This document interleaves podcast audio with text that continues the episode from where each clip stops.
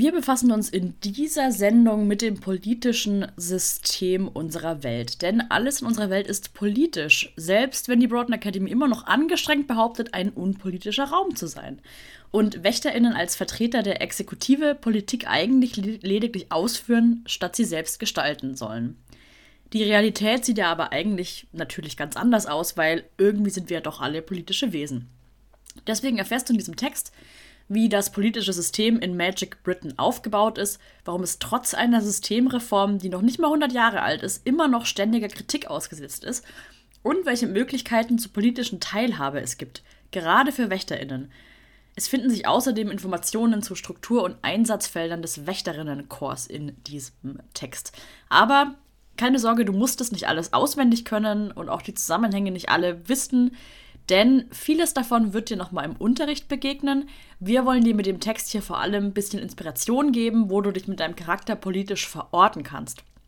Dafür werde ich dir ganz am Ende auch nochmal alle Parteien und ihre Positionen vorstellen. Und wenn dir davon gar nichts zusagst und du einfach keine Lust auf Politikspiel hast, dann kannst du dich natürlich oder dein Charakter sich als unpolitisch positionieren. Das würde der Schulleitung definitiv gefallen. Wir schauen uns zuerst mal die historische Entwicklung an. Und zwar lag die politische Macht im magischen Großbritannien über Jahrhunderte in der Hand von einigen wirklich wenigen Familien. Diese Familien haben den magischen Konvent gebildet, das höchste politische Gremium im magischen Großbritannien. Dieser Konvent hat entschieden über alle gesellschaftlichen und wirtschaftlichen Belange, die MagierInnen betreffen. Und Mitglieder waren ausschließlich Gründerfamilien und deren Nachkommen. Also das heißt magische Familien, die dabei waren, als der Magiekanon ausformuliert wurde. Sprich, Magiekanon ist der Beschluss über legale, also kanonische und illegale Magie. 1550 war das. Und diese Familien haben eben auch die Gründung der souveränen magischen Gesellschaft, also Magic Britain, mit äh, ja, vorangetrieben und waren daran beteiligt. Das heißt, dieser Magiekanon, der gilt bis heute als Herzstück moderner magischer Identität, aber es gibt kein Wahlrecht, immer noch nicht. Das Recht, in diesem magischen Konvent zu sitzen, wird innerhalb einer Familie nämlich vererbt. Da gibt es eine Liste, die sogenannte List of Heritage. Vereinfacht spricht man auch einfach oft von der Liste. Die hält fest, welche Familien berechtigt sind und wer aktuell die Familie vertritt. Und auch heute sprechen wir oft noch von der Liste, wenn wir eigentlich die Vertreterinnen von diesem ursprünglichen magischen Konvent und deren Nachfolger meinen. Die politische Macht, die liegt also erstmal in den Händen von einigen sehr wenigen, sehr privilegierten Familien. In den Folgejahren ist es aber so, dass sich immer mehr MagierInnen dem Magiekanon anschließen, in Großbritannien, in Irland und bald auch in Übersee. Und diese Gruppe von MitstreiterInnen, die sehr früh dabei waren, die nennen sich heute die Konsensfamilien. Und Zugang zum magischen Konvent wird zunächst allen Familien gewährt, die den Magiekanon für sich annehmen und damit Teil der souveränen magischen Gesellschaft werden. Also auch diese Konsensfamilien bekommen Zugang zum magischen Konvent und sind da vertreten. Das ändert sich erst gegen Ende des 18. Jahrhunderts. Da wird nämlich der Zugang eingeschränkt, weil dieser Zustrom in die magische Gesellschaft hat sich als Folge der magischen Expansion ähm, schon längst nach Übersee verlagert. Also es kommen einfach immer mehr Menschen dazu in immer mehr Ländern, was grundsätzlich erstmal gut ist für den britischen Weg, für den Magiekanon. Aber man merkt halt, wir können diese Liste nicht ständig erweitern. Die wird zu groß. Und von daher wird eine zweite Kammer geschaffen. Und das ist einmal die Geburtsstunde des Kammersystems in Magic Britons, also in Magic Britain. Aber zum anderen ist es auch die Geburtsstunde der berühmten Dominion Chamber. Die ist später, 28 bei der Wahlrechtsreform, komme ich gleich dazu, in Chamber of the Realm oder Chamber of Commonwealth genannt, äh, umbenannt worden. Und hier haben Konsensfamilien aus den magischen Dominions Zugang und tagen einmal im Quartal zu allem, was mit Außenpolitik zu tun hat. Und ähm, das äh, wird zum großen Exportschlager des britischen Wegs. Also wie ähm, schon zu Gründerzeiten, als Magic Britain ähm, gegründet wurde, reizt das Menschen sehr, dieses Angebot von direkter politischer Teilhabe, das bedeutet, dass sehr, sehr viele äh, lokale Eliten in den, in den Dominions ähm, sich sehr schnell anschließen, vor allem wenn es sowieso so ist, das eigene Magieverständnis gar nicht so sehr abweicht von dem britischen Modell. Also wenn die Leute merken, ah, okay, guck mal, das ist gar nicht so anders als bei uns, ähm, aber die reglementieren es und die machen da quasi eine Struktur draus und institutionalisieren das auch und ich kann da äh, auch mitwirken und ähm, sehr, sehr, sehr viel Teilhabe haben und ja, natürlich auch Macht bekommen. Da wird der britische Weg und der britische Magiekanon ähm, und auch das politische, dieses, dieses politische Zusammenarbeiten, ähm, das wird dann sehr schnell angenommen. Und auch für die Dominion Chamber gilt, jede Familie kriegt genau einen Sitz und der wird dann von Generation zu Generation weiter vererbt. So mit diesen Neuerungen reicht es aber natürlich nicht. Die Welt entwickelt sich weiter und ab Mitte des 19. Jahrhunderts steht die magische Welt vor einer ganz neuen Herausforderung. Und zwar öffnet sie sich für magische Menschen ohne Nachweis magischer Vorfahren, sogenannte Exceptionals. Die Folge von dieser Öffnung ist, dass die Bevölkerung ganz massiv ansteigt in der magischen Welt seit ungefähr 1850. Und bis sich das aber niederschlägt, dieser gesellschaftliche Wandel, bis sich das politisch auch mal widerspiegelt, dauert es allerdings noch fast 80 Jahre. Denn ähm, auch fast ein gutes Drittel des 20. Jahrhunderts regiert quasi eine kleine elitäre Gruppe von alten, privilegierten Familien, die ganz große Mehrheit von weniger privilegierten MagierInnen und Magiefähigen, wie Exception das auch gerne leicht abwertend genannt werden. Und erst 1928 ist Magic Britain so weit, dass sich eine Gruppe von Reformern durchsetzt, die sich selbst die Visionaries of Magic Britain nennen. Die wollen nämlich das System erneuern. Und das schaffen sie dann 1928 auch. Der Kern von den Erneuerungen und von den Reformen und das wirklich das, die größte Errungenschaft ist nämlich, dass zum ersten Mal ein allgemeines aktives Wahlrecht eingeführt wird. Das gab es ja vorher nicht. Was aber nicht überarbeitet wird, ist das passive Wahlrecht. Das ist bis heute in der Hand von den Listenmitgliedern. Und das ist natürlich ein Eingeständnis der Reformer gewesen gegenüber den wirklich starken konservativen Kräften im äh, magischen Konvent. Im Zuge der Reformen ist es so, dass alle magischen BürgerInnen das aktive Wahlrecht erhalten, müssen aber dazu vier Voraussetzungen erfüllen. Voraussetzung 1, sie müssen die britische oder irische Staatsbürgerschaft haben oder Konsensfamilien aus aktiven Dominions sein, die einen Sitz in der Dominion Chamber haben. Voraussetzung 2, fester Wohnsitz innerhalb Großbritanniens, Irlands oder in einem Magic Dominion. Voraussetzung 3, sie müssen der Second World zugehörig sein, also eine magische Registrierung haben, gehe ich auch gleich nochmal drauf ein. Und ähm, sie müssen mindestens 16 Jahre alt sein. Wer eine von diesen Kriterien nicht erfüllt oder inhaftiert ist, der ist nicht wahlberechtigt. Und Wahlen finden alle sechs Jahre statt. Was auch mit der Reform neu eingeführt wurde, ist das Prinzip der Gewaltenteilung. Das gab es vorher nämlich auch nicht. Das, der magische Konvent hat einfach alles gemacht. Und deswegen ist es so, dass ab 1928 auch Magic Britain endlich über Legislative, Judikative und Exekutive äh, verfügt oder äh, hat. Ähm, und ja, damit wurde auch 1928 zum ersten Mal überhaupt eine britische Premierministerin gewählt. Was es nicht gibt weiterhin ist eine wirkliche Verfassung. Also so ein Herzstück der eigenen politischen Identität haben die nicht, die Magic Britain-Menschen. Äh, das ist nämlich weiterhin der Magiekanon. Ganz kurzer Exkurs zur magischen Registrierung. Denn als man die Erkenntnis hatte, das ist ja auch noch keine so neue Erkenntnis, dass auch Menschen, die keine magische Familientradition haben, dass die auch magiefähig sein können, da hat sich zum ersten Mal die Frage gestellt, ob man denn BürgerInnen aus der Second World irgendwie auch kenntlich machen muss. Weil bisher hat man sich dabei halt auf Abstammung verlassen, auf den Familiennamen. Das ging ja aber so nicht mehr. Und deswegen hat 1895 der Magische Konvent eine Pflicht zur magischen Registrierung beschlossen. Das heißt, man muss sich offiziell eintragen lassen und auch bestätigen lassen, dass man magiefähig ist. Das gilt für Kinder von magischen Familien, auch Mixed Magic Familien ab Geburt. Und für Exceptioner ab dem Moment, wo sich die Magiefähigkeit offenbart.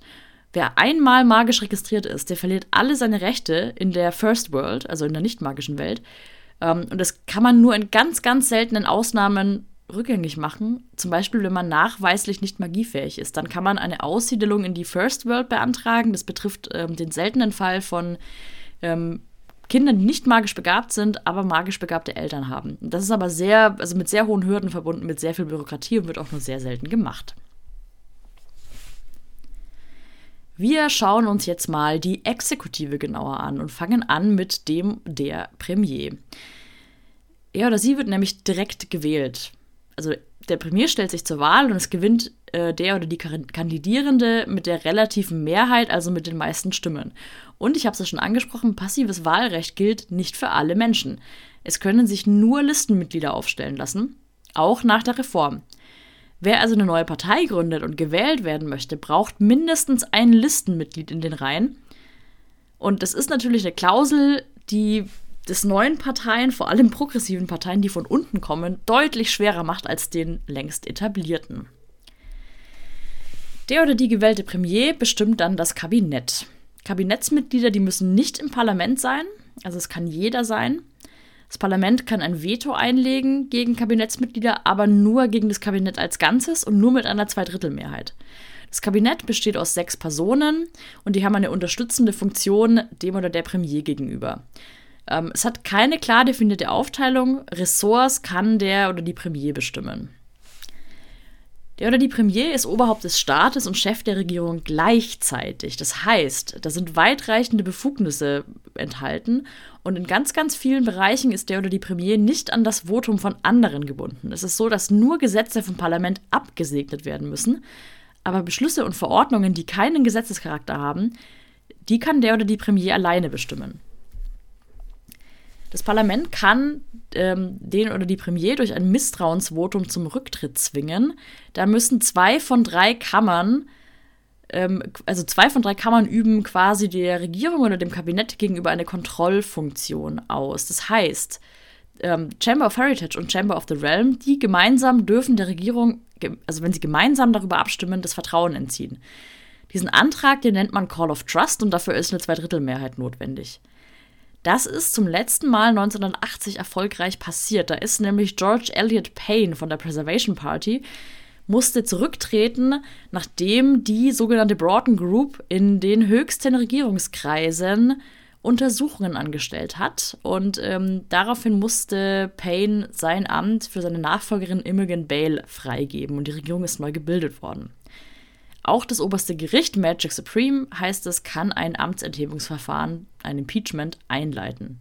In beiden Fällen ist dann die gesamte Regierung entweder zurücktritt oder zur Neubildung oder zum Auflösen des Parlaments durch Neuwahlen gezwungen.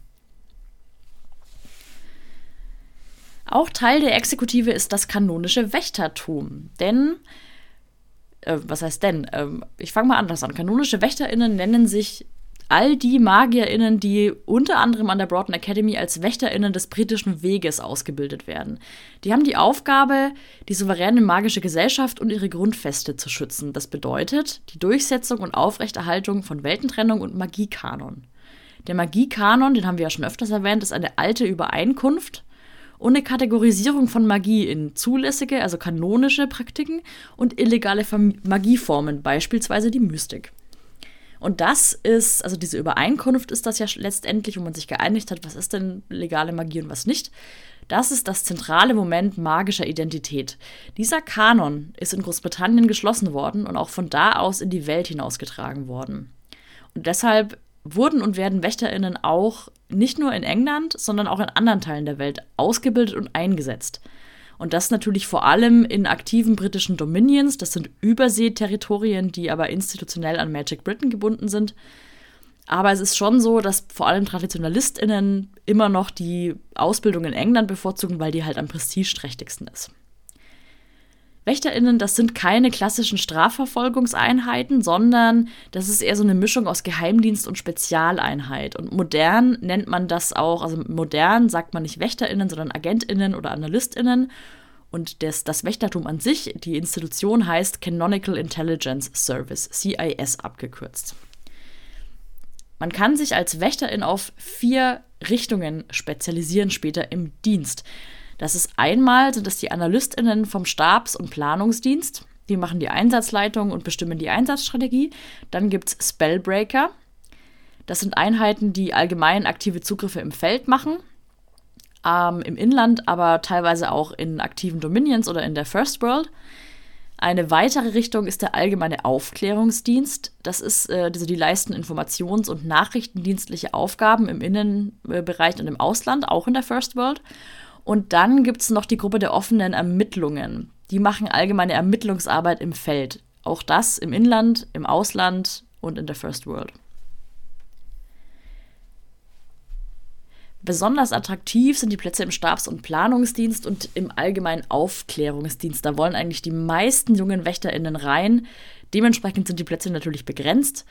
Ähm, da wollen vor allem so viele Menschen rein, weil das enormes Prestige mit sich bringt. Also so ein Einsatz im Stabs- und Planungsdienst, das ist ein äh, Sprungbrett für die spätere Karriere, gerade wenn man ins Ministerium will. Und die Dienstzeit im allgemeinen Aufklärungsdienst, die hilft sehr, wenn man später in den diplomatischen Dienst möchte. Und gerade Kinder aus den alten und einflussreichen Gründer- und Konsensfamilien, die wollen natürlich auch weiter. Also die wollen, die geben sich nicht damit zufrieden, Wächter zu sein, sondern die wollen mehr. Wie man an diese Dienststellen kommt, das passiert einmal über das, äh, oder nicht nur, aber vor allem über das Credit Point System, was an der Broughton Academy vorherrscht. Dieses Credit Point äh, System das, da, da sammelt man Credit Points über den Schulalltag und über Aufgaben hinweg und danach wird man gerankt. Und dementsprechend werden die freien Dienstposten für AnfängerInnen im WächterInnendienst, die werden first come, first serve verteilt, eben anhand von diesem Ranking. Auch zur Exekutive gehört die allgemeine Strafverfolgung. Die Strafverfolgung, die hat das Gewaltmonopol des Staates, übt es nach innen aus, also gegenüber der magischen Bevölkerung. Und die befassen sich mit allen strafrechtlich relevanten Vorfällen, außer eben, es handelt sich dabei um Verbrechen, die den Magiekanon betreffen, denn da sind die WächterInnen zuständig. Aber die Strafverfolgung stellt oft den Erstkontakt zur magischen Bevölkerung her, werden oft als Erste gerufen, wenn noch nicht so ganz klar ist, was passiert ist, und übergeben dann eben oft an die WächterInnen. Die Aufgaben von der Strafverfolgung ist natürlich Vorbeugung von Kriminalität, Bekämpfung und Ermittlung von Straftaten, aber auch Bekämpfung von Bränden und Umweltkatastrophen und sie bewachen auch Objekte. Und zuletzt in der Exekutive haben wir den Gefängnisbereich. Es gibt in Magic Britain ein Gefängnis, das Bridgewater Prison. Das ist seit 1703 das bisher einzige Gefängnis auf den Inseln. Da werden verurteilte StraftäterInnen untergebracht. Das Gebäude ist äh, basiert auf dem Prinzip des Panoptikums, das heißt, alle Korridore laufen auf einen zentralen Kontrollpunkt. Das Gefängnis hat drei Komplexe, die haben jeweils mehrere Flügel und Stockwerke und da ähm, unterscheidet sich so ein bisschen die Art und Weise, was man verbrochen hat, wer wo untergebracht wird. Im Hauptgebäude, dem Enmore Center, da werden verurteilte StraftäterInnen untergebracht, die ein Verbrechen um, oder eine Übertretung gemacht haben und zu einer Haftstrafe verurteilt wurden. Das ist zum Beispiel Erpressung, einfache Körperverletzung oder auch Verletzung der Weltentrennung. Im Nebengebäude 1, dem Sedgemoor Center, da befinden sich verurteilte StraftäterInnen, die wegen dem Verbrechen zu einer Haftstrafe oder zur Todesstrafe verurteilt wurden. Zum Beispiel Mord, schwerer Raub, schwere Körperverletzung, auch zum Beispiel durch unerlaubten Einsatz von Mentalmagie. Und im Nebengebäude 2, dem Durley Center, da landen TäterInnen, die ein Magiekanon-Verbrechen begangen haben. Also die, ja, für die die Wächterinnen eben auch zuständig sind. Magische Gefängnisse sind äh, nicht nur gefürchtet, weil man da natürlich keine Freiheit hat, sondern MagierInnen vor Ort werden mit Hilfe von Mentalmagie, da wird die Magiefähigkeit geblockt. Das ist ein sehr brutaler Eingriff und psychisch belastend. Also niemand, nichts, was man, was man gerne mit sich machen lässt und viele sind auch traumatisiert davon. Das, Im Gefängnis ist es so, wenn man zur Todesstrafe verurteilt wurde, dann bleiben die InsassInnen bis zum Tag des Vollzugs in Haft. Und die Tötung erfolgt traditionell durch Erhängen am Galgen oder magisch, indem der Lebensfunke ausgelöscht wird. Und welche von beiden Varianten benutzt wird, das legt der oder die Richterin fest. Wir kommen wieder zu lebensbejahenden Sachen und schauen uns die Legislative an. Also das Parlament, das auch mit der Wahlrechtsreform erstmals als solches benannt wurde. Es gibt seit der Reform drei Kammern und die unterscheiden sich nur durch die Art, wie sie besetzt werden. Die haben genau die gleichen Rechte und Pflichten. Die drei Kammern sind die Chamber of Heritage, die Chamber of the Realm, später auch Chamber of Commonwealth genannt, und die Chamber of Transition. Die Chamber of Heritage ist eigentlich besetzt von allen MagierInnen der alten List of Heritage, von dem magischen Konvent. Und die Sitze im Parlament werden auch genau wie früher weiterhin über den oder die StammhalterInnen innerhalb der Familie vererbt. Und die Mitglieder der Liste sind immer Teil des Parlaments, völlig egal, was das Wahlergebnis ist. In der Chamber of the Realm wird die Tradition von der Dominion Chamber weitergeführt. Das heißt, alte Konsensfamilien aus den Überseeregionen können auch jetzt im neuen Parlament einmal im Quartal zusammenkommen und zu außenpolitischen Angelegenheiten beraten. Die dürfen dann gemeinsam im äh, sogenannten Combined Table, also gemeinsamen Sitzungen, Gesetze zusammen mit der Chamber of Heritage beschließen.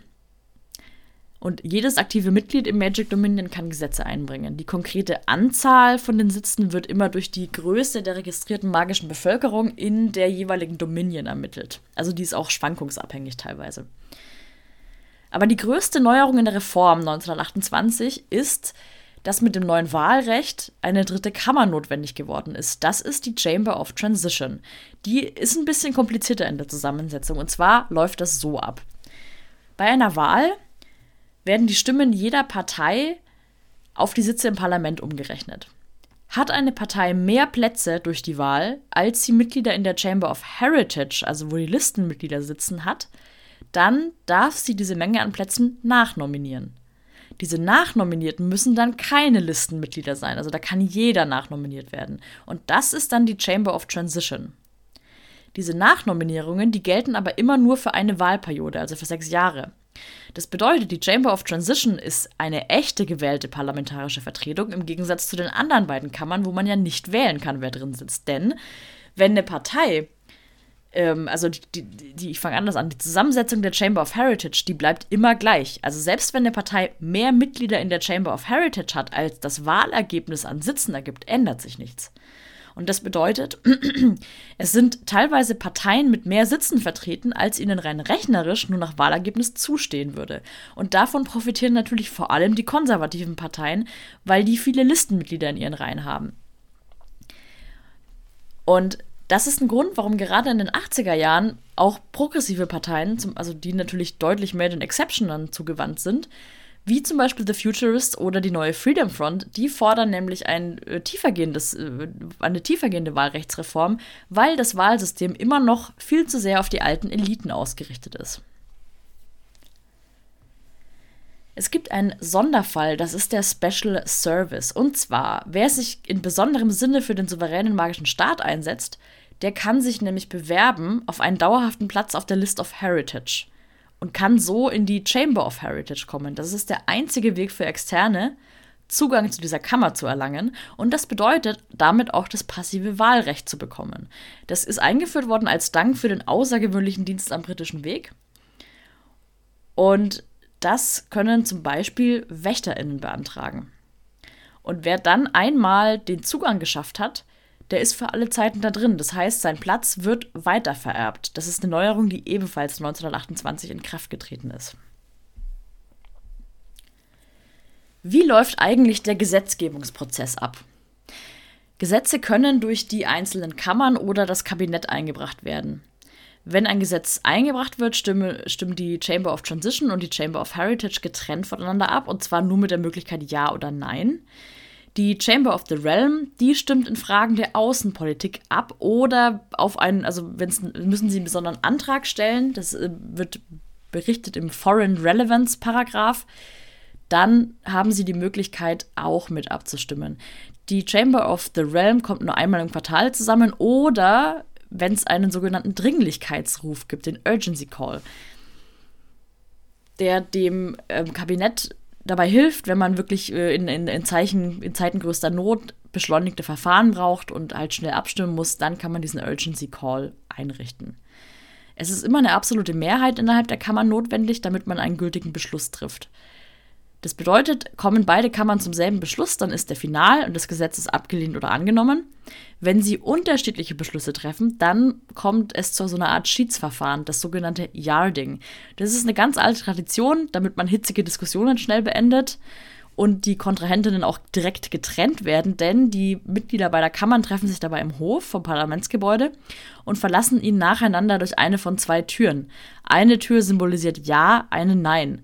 Es ist nämlich so, dass der Hof komplett vom Parlamentsgebäude umschlossen wird und die Türen führen jeweils auf kürzestem Weg zum Ost- bzw. Westausgang. Das bedeutet, der Gedanke dahinter ist, dass die KontrahentInnen danach einfach auch sich nicht mehr über den Weg laufen und es nicht zu irgendwelchen Zwischenfällen kommt. In der Realität ist es aber so, dass selten ein, Gleichge ein Gleichgewicht zwischen den Kammern herrscht. Wenn es zum Ja-Ding kommt, dann setzt sich meistens durch, was vorher in der Chamber of Heritage auch Konsens war. Aber auf die haben die Wählerinnen ja keinen Einfluss. Das wird durchaus zu Recht kritisiert. Uns bleibt noch die Judikative. Wie sieht die aus? Auf nationaler Ebene gibt es den obersten Gerichtshof, Magic Supreme heißt der. Der ist für die Gesamtheit von Magic Britain äh, zuständig. Außerdem gibt es obere Gerichte in den einzelnen Landesteilen, also England, Wales, Schottland, Nordirland und Irland. Die RichterInnen des obersten Gerichtshofs, die werden von der Chamber of Heritage auf Lebenszeit ernannt. Und die RichterInnen für die oberen Gerichte der Landesteile werden von der Chamber of Transition für jeweils zehn Jahre gewählt. Es gibt kein Jury-System. Und es ist so, dass das Gerichtswesen immer noch eine sehr privilegierte Institution ist. Die Ausbildung allein ist schon sehr zugangsbeschränkt und teuer. Das heißt, es gibt hier kaum Exceptioner. Und das hat natürlich zur Folge, dass die Gerichte eher konservativ ausgerichtet sind. Sollte man sich auf internationaler Ebene mit was auseinandersetzen, gibt es den Internationalen Magischen Gerichtshof, der sitzt in Athen. Ich habe ja vorhin schon kurz erwähnt, dass das magische Großbritannien keine dedizierte Verfassung hat, sondern sich auf Gewohnheitsrecht beruft. Ähm, Gewohnheitsrecht erlassene Gesetze und richterliche Urteile, also das sogenannte Fallrecht. Und natürlich auf den Magiekanon, der ja sinnstiftend ist. Das bedeutet, es ist eigentlich ständig in Entwicklung. Und wird, also dieser Rechtskreis wird auch durch richterliche Auslegung ständig weiterentwickelt. Und methodisch bedeutet das, dass die Rechtsfindung auf einer Analogiebildung zwischen konkreten Einzelfällen beruht. Das heißt, RichterInnen können eine Rechtsnorm mit anderen Tatbestandsvoraussetzungen auf einen ähnlichen, ungeregelten Tatbestand anwenden. Der Geltungsbereich einer rechtlichen Regelung erweitert sich so auf bisher ungeregelte Fälle. Und es gibt eine Hilfestellung dafür, das ist das Book of Precedents, das ist eine Liste mit Präzedenzfällen und das wird jährlich neu aufgelegt. Ich gehe an dieser Stelle mal kurz auf die Besonderheit der Weltentrennung ein. Die ist nämlich relevant und sehr, also die bestimmt quasi alles in der magischen Welt. Weltentrennung bedeutet, es ist grundsätzlich verboten, sich als Magierin in der First World zu bewegen. Auch einkaufen gehen, auch Kontakt mit nicht magischen Menschen haben, außer es geht um enge Familie oder es dient der Aufrechterhaltung der Weltentrennung. Damit man sich in der ersten Welt bewegen darf, muss man spezielle Permits haben, die sind im Ausweis auch explizit festgehalten. Es können Einrichtungen eine Betriebserlaubnis für beide Welten beantragen, aber nur, wenn es dem Zweck der Aufrechterhaltung der Weltentrennung, also dem Mimikry, dient. Dazu muss man eine Weltendurchmischungsgenehmigung, Mixed Existence Permit heißt die, im Ministerium beantragen. Das machen Krankenhäuser vor allem. Es versuchen aber mittlerweile auch Restaurants und Pubs, weil das natürlich sehr schwer ist, solche Einrichtungen einfach komplett vor der nicht magischen Welt zu verstecken. Bei Verstößen gegen die Weltentrennung, das ist ein Fall für kanonische WächterInnen. Und an dieser Stelle ist auch der Rahmen, mal ganz kurz auf allgemeine Kritik einzugehen, denn die gibt es durchaus zu Recht an einigen Punkten. Es ist so, dass die magische Bevölkerung auch seit der Reform 1928 nochmal ganz, ganz stark gewachsen ist. Und das wächst natürlich auch die Kritik, weil die gerade die Neuzugänge sind halt politisch noch gar nicht wirklich repräsentiert und können auch kaum an teilhaben an dieser Gesellschaft. Und seit den 1960er Jahren wächst auch hieran die Kritik wieder sehr stark. Selbst in der Chamber of Heritage, die ja durchaus konservativ ist, wächst ein Flügel heran, der sich in der Tradition der Reformer der 20er Jahre sieht und für die Gleichstellung von Magiefähigen, also Exceptioners, eintritt. Das berühmteste Gesicht dieser Bewegung ist der Modemogul Winston Clark. Der hat mit den Futurists eine neue progressive Partei in Magic Britain etabliert. Das war Mitte der 60er Jahre. Und damit hat er natürlich innerhalb der Gründer- und Konsensfamilien massiv polarisiert. Und äh, trotzdem ist es ihm nicht gelungen, mit seiner Partei die Masse der Exceptioners wirklich zu erreichen, weil viele von ihnen total isoliert, also auch politisch isoliert leben und sehr, sehr desinteressiert sind. Und deshalb sind The Futurists auch immer eine Partei für die Elite geblieben, auch vielleicht eine minimal progressivere. Und insofern wundert es auch nicht, dass die Jahre der Awakening-Bewegung, also die radikale, ähm, radikale Gruppierung, radikale, sehr konservative Gruppierung, die ja in den 1950er bis 1980er ihren, ihre Zeit hatte, dass die wiederum auch ein Ausdruck sind von einer Gegenbewegung zu diesen Reformbemühungen. Seit 1985 gibt es mit der Freedom Front, mitgegründet von Tristania Lancaster, zum ersten Mal eine Partei, der es tatsächlich gelingt, die Menschen in Magic Britain zu erreichen, die bisher von ihrem Wahlrecht oft überhaupt keinen Gebrauch gemacht haben. Seitdem ist Bewegung spürbar unter den weniger Privilegierten und es liegt Wandel in der Luft. Aber mit dieser Stimmung kommen auch wieder ganz andere Bewegungen an die Oberfläche, mystische Bewegungen teilweise, und gefährden zunehmend die hehren magischen Werte von Weltentrennung und Magiekanon. Und zum Abschluss schauen wir uns nochmal das Parteiensystem in der magischen Welt an. Parteien gibt es noch gar nicht so lange. Das ist ein Phänomen des 20. Jahrhunderts. Vor der Reform und der Einführung des aktiven Wahlrechts gab es ja überhaupt keine Möglichkeit, politischen Einfluss zu nehmen, wenn man kein Listenmitglied war. Das bedeutet, Parteien waren einfach nicht nötig. Und dementsprechend behaupten manche von den alten Gründerfamilien sogar, Parteien sind eigentlich auch nur eine Mode, die aus der First World rübergeschwappt ist, mitgebracht von den vielen Exceptioners. Aber es ist nun mal so, die politische Landschaft in Magic Britain haben Parteien auf jeden Fall verändert. Ich zähle mal kurz die wichtigsten Parteien auf. Das ist die Preservation Party, die Central Alliance, The Futurists mit ihrem langen Namen Social Liberal Progressive Movement, die Freedom Front, Back to the Roots, Spiritual League of Witches and Wizards for All Embracive Fortune and Happiness und die Angry Witches and Wizards. Es gab zwischendurch noch zwei andere Parteien, die aber heute verboten sind. Das war einmal das Magical Marxist Leninist Movement und Magicians Awake. Die Preservation Party, das ist eine konservative Partei, die stellt auch gerade mit Imogen Bale den, die Premier. Das ist eine klassische Partei der Gründer- und Konsensfamilien die für Kontinuität und Stabilität besteht oder steht und vor allem aus Listenmitgliedern besteht. Und für viele traditionelle MagierInnen ist das die einzig wählbare Partei. Die hat auch ihr Programm eigentlich seit Jahrzehnten kaum angepasst und ist damit heute noch erfolgreich. Das Einzige, was ihnen wirklich gefährlich wird, ist der Bevölkerungswachstum und dadurch, dass eben immer mehr Exceptioner in die First World kommen, sich eben dementsprechend auch die Wünsche der Wahlberechtigten ändern und darauf ist die Preservation Party bisher noch gar nicht gut eingestellt. Die allerwichtigsten Positionen in Kürze. Die Preservation Party steht natürlich für die Weltentrennung, für die Einhaltung des Magiekanons, lehnt unkonventionelle Magie ab. Denn Magie braucht nun mal Regeln, auf die wir uns alle geeinigt haben. Genauso wie Weltentrennung, die kann man auch nur global leben. Magie jenseits des Kanons ist illegal und die sogenannte Mystik ist gefährliche Magie, weil sie oft mit Grenzen wie dem Tod spielt. MystikerInnen sind dementsprechend gefährlich.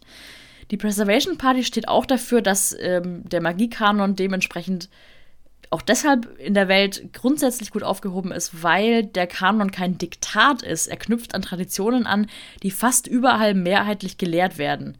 Also, dass dieses dualistische Gut versus böse Magieverständnis, die meisten anderen Länder und Kulturen haben eine ganz ähnliche Auffassung, sagt die Preservation Party. Und indigene Magieformen, die der Kanon ablehnt, also sogenannte Old Mystic, das ist schon immer Praxis von nur ganz wenigen Minderheiten in den Dominions, behauptet die Preservation Party. So neue Bewegungen wie die New Old Magic, die Mystik wieder, ja, wieder zum Alltag machen möchte, suggerieren ein falsches Bild und falsche Mehrheiten. Die Preservation Party ist auch der Meinung, ja, das Wohl der britischen Gesellschaft wird auch in Südostasien verteidigt. Denn Magiekanon und Weltentrennung sind nur wirksam, wenn alle mitmachen. Außerdem sieht die Preservation Party ein großes Problem ähm, mit den Sowjets, denn die arbeiten an vielen Ecken der Welt daran, ein eigentlich funktionierendes System zu destabilisieren. Und die Preservation Party sagt, dass die Russen einen Fehler machen, weil sie aus politischen Gründen Mystik für ihre eigenen Interessen instrumentalisieren. Und das ist eine klare Provokation. Die nächste große Partei ist die Central Alliance. Die ist eher bürgerlich reformorientiert und so ein bisschen die progressive Partei unter den Konservativen. Ist aber auch eine Partei der alten Gründer- und Konsensfamilien, aber so welche, die ein bisschen mehr mit der Zeit gehen wollen, ohne dass jetzt sich zu viel ändert, aber halt auch ohne an Einfluss zu verlieren. Die Central Alliance steht ein bisschen mehr für Teilhabe und Chancengleichheit, auch für sozial Schwache aber ohne dass sie das System wirklich verändern wollen. Und schon bevor die Freedom Front aufgetaucht ist, hat diese Partei an Zugkraft verloren. Das war mal eine wirklich große Partei, aber heute ist sie ein bisschen auf der Suche nach sich selbst. Sie möchte eigentlich so ein bisschen die wählbare, gemäßigte Schwester der Freedom Front sein, aber gleichzeitig will sie den gemäßigten Teil der Preservation Party ansprechen und das ist ein Spagat, der super schwierig ist. Ihre wichtigsten Mitglieder ist einmal der Vorsitzende und erfolglose Premierkandidat von 86, Lord Christopher Marigold, und sein Sohn steht auch schon in den Startlöchern, das ist Henry Lloyd Marigold. Die Central Alliance verteidigt natürlich auch den Magiekanon und die Weltentrennung als Grundfesten der magischen Gesellschaft. Sie sagt außerdem, jeder soll in der magischen Welt gleiche Chancen haben, aber die Leistung muss stimmen. Also es gibt keine ex explizite Trennung in weniger privilegierte KonsensmagierInnen und Exceptioners. Es geht einfach darum, ja, wer sozial nicht gut aufgestellt ist, der muss irgendwie gefördert werden. Aber dabei geht es eben immer darum, möglichst viel für möglichst viele zu erreichen. Das bedeutet Sonderwünsche, zum Beispiel von marginalisierten Gruppen, die gehen im Konsens unter. Die Central Alliance ähm, hat auch den Standpunkt, dass Exceptioner natürlich dazugehören, aber Willen zur Integration zeigen müssen und sich klar für die magische Welt positionieren müssen. Die Freedom Front, die nächste Partei, könnte das nicht anders sehen oder nicht mehr anders sehen. Die sind progressiv, egalitär und sozialliberal äh, ausgerichtet, sind eine ganz junge Partei, erst 85 gegründet und haben das erklärte Ziel, dass die Exceptioners gleichberechtigt, vollständig gleichberechtigt sein sollen und setzen das auch mit populistischen und teilweise radikal wirkenden Mitteln um. Die Freedom Front hat eine Person, die in der Chamber of Heritage sitzt, deswegen konnte sie 86 bei der Wahl antreten und sehr, sehr viele Stimmen sammeln für ein erstes Mal. Diese Kandidatin ist Justania Lancaster, andere wichtige Mitglieder ist zum Beispiel Cassandra Walsingham, die man noch öfters in den Medien liest. Die Positionen der Freedom Front sind, das britische System ist sozial zutiefst ungerecht und gespalten. Es gibt einen riesigen Graben zwischen Arm und Reich und der wird immer größer, ähm, auch je mehr Menschen neu ins System kommen. Sozialer Aufstieg ist quasi unmöglich. Die Freedom Front sagt auch, dass Exceptioners Teilhabe eigentlich in allen Bereichen fehlt. Sie leben in prekären Vierteln, sie werden vergessen, Daraus entstehen Parallelgesellschaften und Zwischenwelten. Und diesen Gesellschaften bietet der illegale Kontakt in die First World eigentlich viel mehr als die magische Gesellschaft. Man muss sich dann eben auch nicht wundern, wenn sich diese Menschen ihren Zugang dann zur First World erhalten. Die Freedom Front sagt auch, es gibt schon lange keine echte Weltentrennung mehr, weil die magische Gesellschaft ist schon seit Generationen überhaupt nicht mehr in der Lage, sich autark zu versorgen gerade was Lebensmittel angeht, aber nicht nur das, und importiert eigentlich fast alles aus der First World. Sie sagt auch, dass die rasanten Veränderungen in der ersten Welt eigentlich gar keinen Raum mehr geben, sich wirklich zu isolieren. Also früher oder später wird man entdeckt werden. Und letztlich sagen sie auch, und das ist natürlich sehr radikal, auch Nicht-MagierInnen sollten in den Genuss von magischen Lösungen kommen. Haben wir da nicht auch eine Verantwortung? Eine Partei, die bei der letzten Wahl fast in der Versenkung verschwunden ist, sind The Futurists. Die sind neoliberal, wachstumsorientiert ausgerichtet und verfolgen den sogenannten Magieliberalismus. Ist eine fortschrittliche Partei, war lange die drittstärkste Kraft im Parlament, von Winston Clark gegründet, ähm, ist auch hervorgegangen aus der Reformbewegung von 1928 und sehr viele Mitglieder der Visionaries of Magic Britain haben sich in dieser Partei wiedergefunden. Die Futurists sind geprägt von dem Wachstumsprinzip, was in der First World vorherrscht.